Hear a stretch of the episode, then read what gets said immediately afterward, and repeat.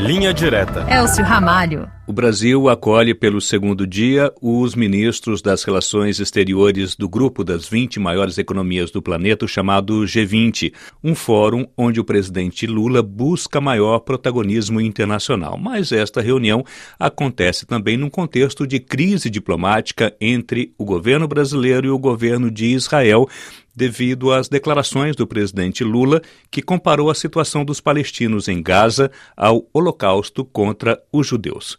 Vamos a Brasília saber das repercussões desse episódio com nossa correspondente Raquel Miura. Olá, Raquel. Como essa crise diplomática impacta a relação entre esses dois países? Olá, olha, a crise diplomática advinda da frase de Lula tirou um pouco os holofotes sobre seus adversários, como Jair Bolsonaro, em momento decisivo das investigações sobre a tentativa de golpe aqui.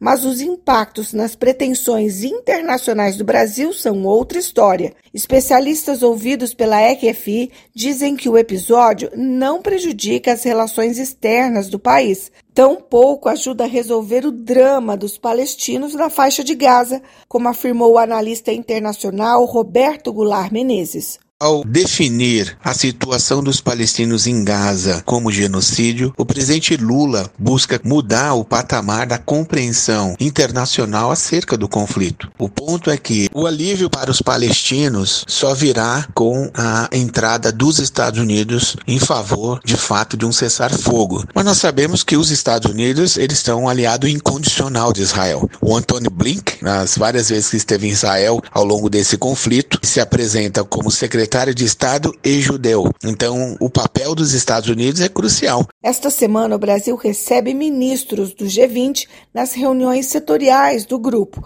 O assunto Oriente Médio permeia o clima, mas não atrapalha, disse Goulart. Não ofusca o evento, né? Inclusive porque o G20 financeiro ele tem que lidar com as questões de finanças, né? Embora sempre o contexto geopolítico é levado em conta pelos diferentes chefes de estado, pelos ministros, mas não deve, né, interferir na reunião, né, do G20 no Rio de Janeiro. Ouvimos aí o analista internacional Roberto Goulart de Menezes, Raquel, mas essa postura mais incisiva do Lula quanto aos ataques israelenses altera a imagem pessoal do presidente no exterior?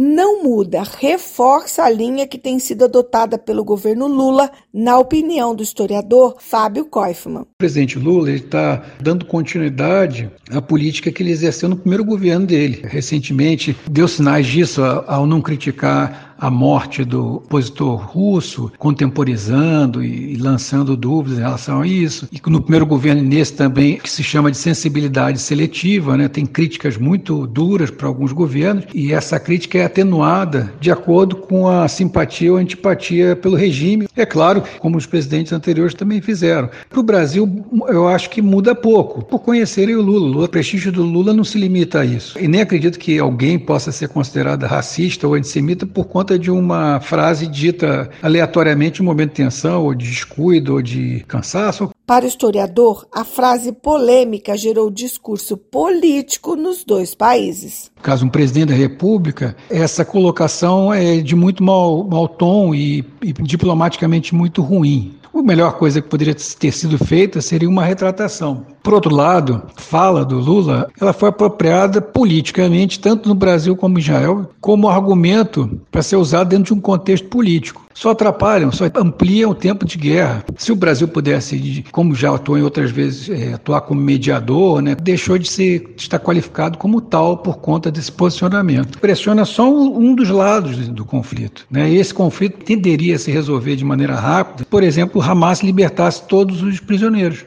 Agora, Raquel Miura, como o governo está lidando com as repercussões internacionais deste episódio? Olha, o Itamaraty tem tentado colocar panos quentes, reforçando críticas ao massacre, especialmente de mulheres e crianças, mas frisando que essa condenação é ao governo e não aos israelenses. Para o analista Nelson Gonçalves Gomes, Lula deve condenar a morte de civis, mas sem improvisos e seguindo orientações de sua equipe diplomática. O assunto Holocausto é um assunto extremamente sensível e ele não deve ser invocado eh, como foi na fala do presidente Lula. Agora, isso não significa que o Brasil deva ficar em silêncio frente ao que está acontecendo em Gaza. Realmente, Israel deve ser condenado por atrocidades que estão acontecendo, pela carnificina, pela destruição em Gaza de vidas e de propriedades, pela completa destruição de um povo que lá vive. Tudo isso merece o repúdio do Brasil, como os atentados do Hamas no dia 7 de outubro, mas